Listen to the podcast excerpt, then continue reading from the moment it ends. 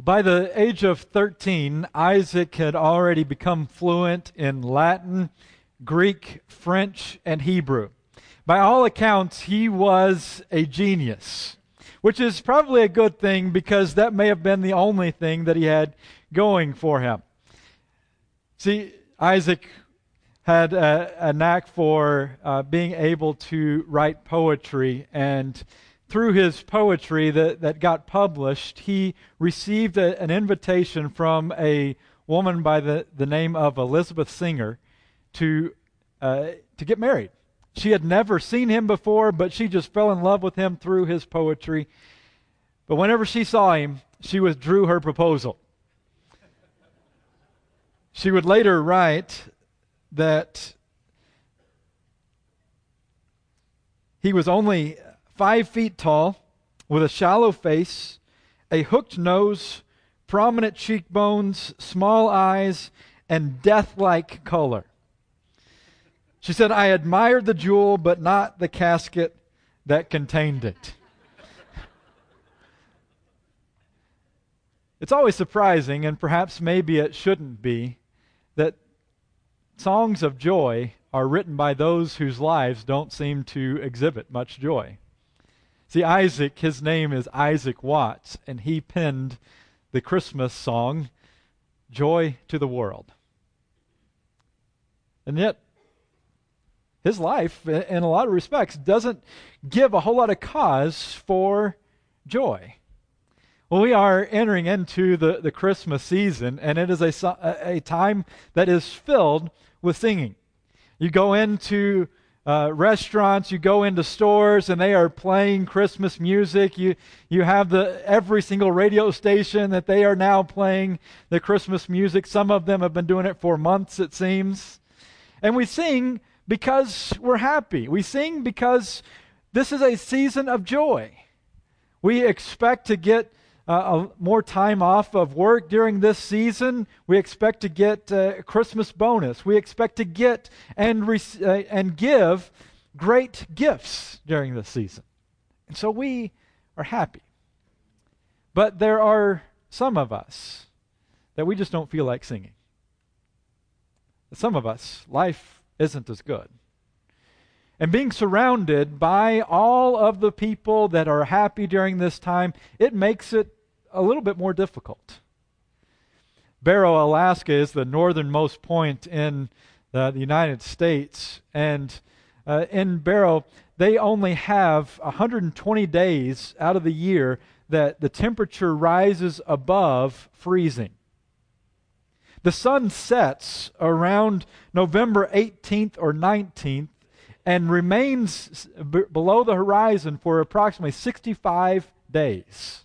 They don't see the sun again until around January 22nd or 23rd. Now, some of you may be aware of the of seasonal affective disorder, or as as uh, you may more commonly know it as cabin fever. The concept that that whenever you don't see the sun enough, whenever you don't get enough exposure to the sun, that it affects your mood. Well, that is a serious problem in a place like Barrow, Alaska, where you go over two months without seeing the sun. What's interesting, though, is that residents living there say that the depression actually gets worse when the sun comes back. And it doesn't seem to make sense to us. But they say that it gets worse whenever it comes back because you have these expectations of what life is going to be like whenever the sun comes back. And then all the problems are going to go away, that you're going to have all this energy, and it hasn't happened yet. It, it, it almost gets worse. And for some of you, you're in that kind of season. That this Christmas, this holiday season is going to be the first time that you gather around the table and there's an empty chair. You've laid your loved one in the ground months ago. And yet, there are new occasions, new uh, events that, that constantly remind you of that pain. And if that's you, what, what you are experiencing right now is a period of longing. I define longing as falling just short of being fulfilled, falling just short of satisfaction. And it doesn't matter what is going on in any other area of your life, but if you are just short of satisfaction, you still experience longing. This morning, we are going to turn our attention to the Gospel of Luke, as we will the rest of this month. As we look at the original Christmas playlist. I don't know if you've ever noticed, but, but around the birth of Jesus, everybody is singing. The angels are singing, the shepherds are rejoicing. Mary, she shouts with joy and, and, and pens one of the, the most beautiful hymns uh, of, of all time. You even have uh, an older man and woman that, that they live in the temple. They just kind of spend their time every day in the temple and they join in the chorus of the songs. But this morning, we're going to turn to a relative of Jesus, the one who's actually going to be born uh, before Jesus and is going to, to go around proclaiming that Jesus is the Messiah. His birth brings about the beginning of the Christmas season in Scripture. And it begins with longing. The beginning of the, the Gospel of Luke, we are introduced to man by the name of Zechariah. Zechariah is a priest, and he marries the daughter of a priest. As a Jew, there was no better position that you could be in than to be a priest and marry someone of the same pedigree. And this is the, the life of Zechariah. He has won the jackpot. In fact, Luke 1, verse 6 tells us that it gets a little bit better than that. Because both of them were righteous in the sight of God, observing all the Lord's commands and decrees blamelessly. Not only were they born with privilege, but they have done something with their privilege. This is a lovely couple. This is the couple that you want to buy the house next door to you because they would be great neighbors. This is the couple that, that you would love for them to join our church because this couple has the potential to make a difference in the world. And because of the privilege that they have, expectations would have been placed upon them very quickly. And it wouldn't have been long before Zechariah couldn't walk into a room that didn't quickly fall silent. I'm sure that Elizabeth's mother gave her countless ointments and herbs that would have brought a promise of conception. But the next verse begins with the ugliest three letter word in the English language. But. You've heard that, that word used all the time, and, and heart, heart rates and blood pressure rises and falls with that three letter word. You've heard them said to you in, in something like, Love your resume but you're overqualified. I really, really like you, but just as a friend. You've heard the word used time and time again. Here is Zechariah's but. But they were childless because Elizabeth was not able to conceive and they were both very old. Can't help but wonder how many times did they get their hopes up? How many times was she convinced that she was pregnant this time only to be let down? How many miscarriages had they endured? How many times did they long for this until they reach the end of verse 7 that says that they were very old, even though this impossibility doesn't remove the pain? they have experienced a significant difference between their longings and reality. I've heard that difference described as disappointment. This is where this couple is. They have experienced decades of disappointment. And what do you do with your disappointment? Well, Zechariah, he takes his disappointment to God. Look with me in verse 11. Then an angel of the Lord appeared to him, standing at the right side of the altar of incense. When Zechariah saw him, he was startled and gripped with fear. But the angel said to him, Do not be afraid, Zechariah. Your prayer has been heard. See, in the midst of this disappointment, he is taking it to God. And the angel says, Your prayer's been heard. Your wife Elizabeth will bear you a son, and you are to call him John. He will be a joy and delight to you, and many will rejoice because of his birth, because he is bringing uh, about the preparations for the Messiah. People, not just their family, but people all across Israel are going to rejoice at this birth. Understandably, Zechariah is a little bit skeptical. I mean, one who who has actually seen an angel I mean, you're going to start to try and justify or rationalize away this experience. But also, he has decades of life experience that says we can't have a child. And so, Zechariah does what you would expect. He says, How can I be sure of this? Verse 18 I am an old man, and my wife is well along in years. The angel said to him, I am Gabriel. I stand in the presence of God and I have been sent to speak to you and to tell you this good news. And now you will be silent and not able to speak until the day this happens, because you did not believe my words, which will come true at their appointed time.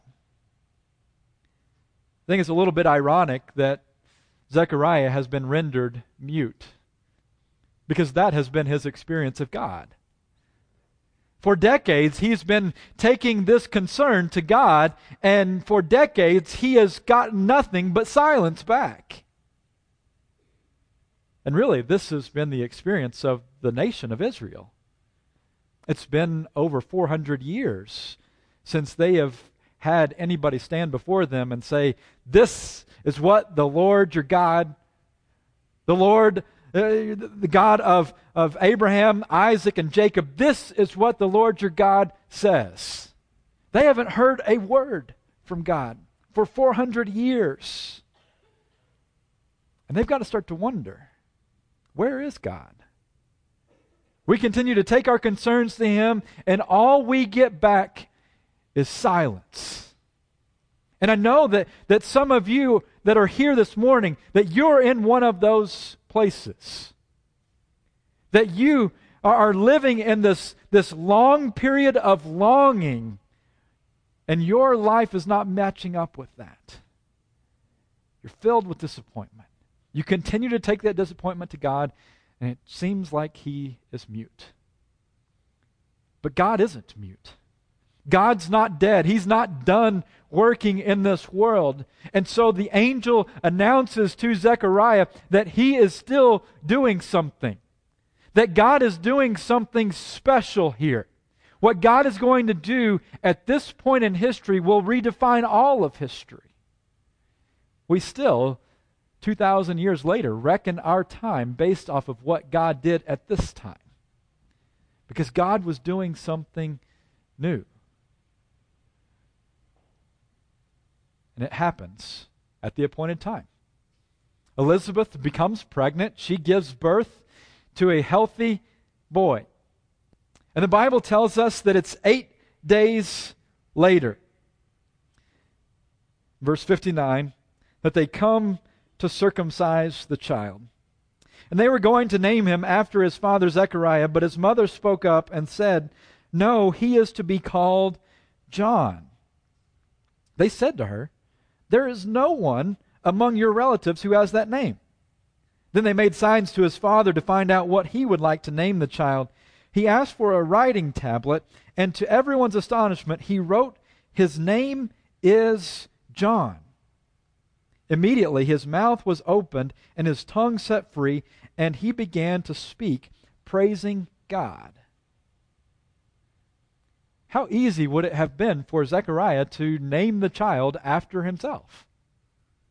After all, he's the one that has put up with this misery. He's put up with all the mocking that's come along with, with not being able to father a son. Doesn't God owe him this? But Zechariah models for, for us that you can live with integrity in the midst of adversity and obscurity. But we often use adversity as a license for gratification. I read a study a couple of years ago that was done in, the, the sports world. They, specifically, they were looking at professional football teams. And what they discovered was that, that the cities where and, and the, the states where those uh, teams reside, that they overeat, they overindulge whenever their team loses. And so that's why, if you're a Cowboys fan, that you've put on a few extra pounds this year.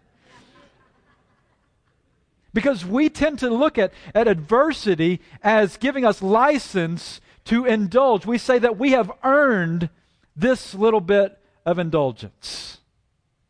But Zechariah models a different way. That even though he's going against the stream, and there are others in this room that are saying, You need to name this child after you, he says, No, the child's name is going to be John. And I know that some of you, you, you are living your life right now in a place that you didn't expect to be. You didn't expect to be taking care of your grandkids. You expected to be able to stay home with your kids, but now you're having to go to work. And life hasn't turned out the way that you expect. And it's very easy for you to use that adversity as a license for gratification. But you need to hear that you can live with integrity in the midst of your adversity in the midst of your obscurity, when no one notices, no one thanks you for what you do. Whenever Zechariah exhibits that integrity, his tongue is loosened, he's able to speak. But he doesn't speak, he sings because of the great joy. His song is recorded in verse 68. Praise be to the Lord, the God of Israel, because he has come to his people and redeemed them. He has raised up a horn of salvation for us in the house of his servant David, as he said through his prophets long ago salvation from our enemies and from the hand of all who hate us, to show mercy to our ancestors, and to remember his holy covenant, the oath he swore to our father Abraham to rescue us from the hand of our enemies and to enable us to serve him without fear in holiness and righteousness before him all our days.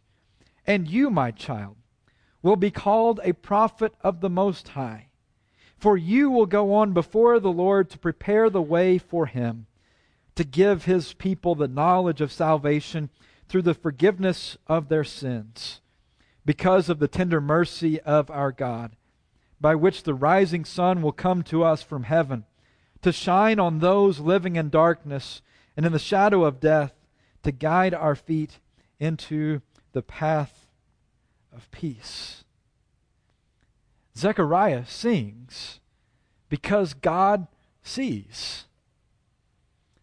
The psalmist wrote, What is mankind that you are mindful of them, human beings that you care for them.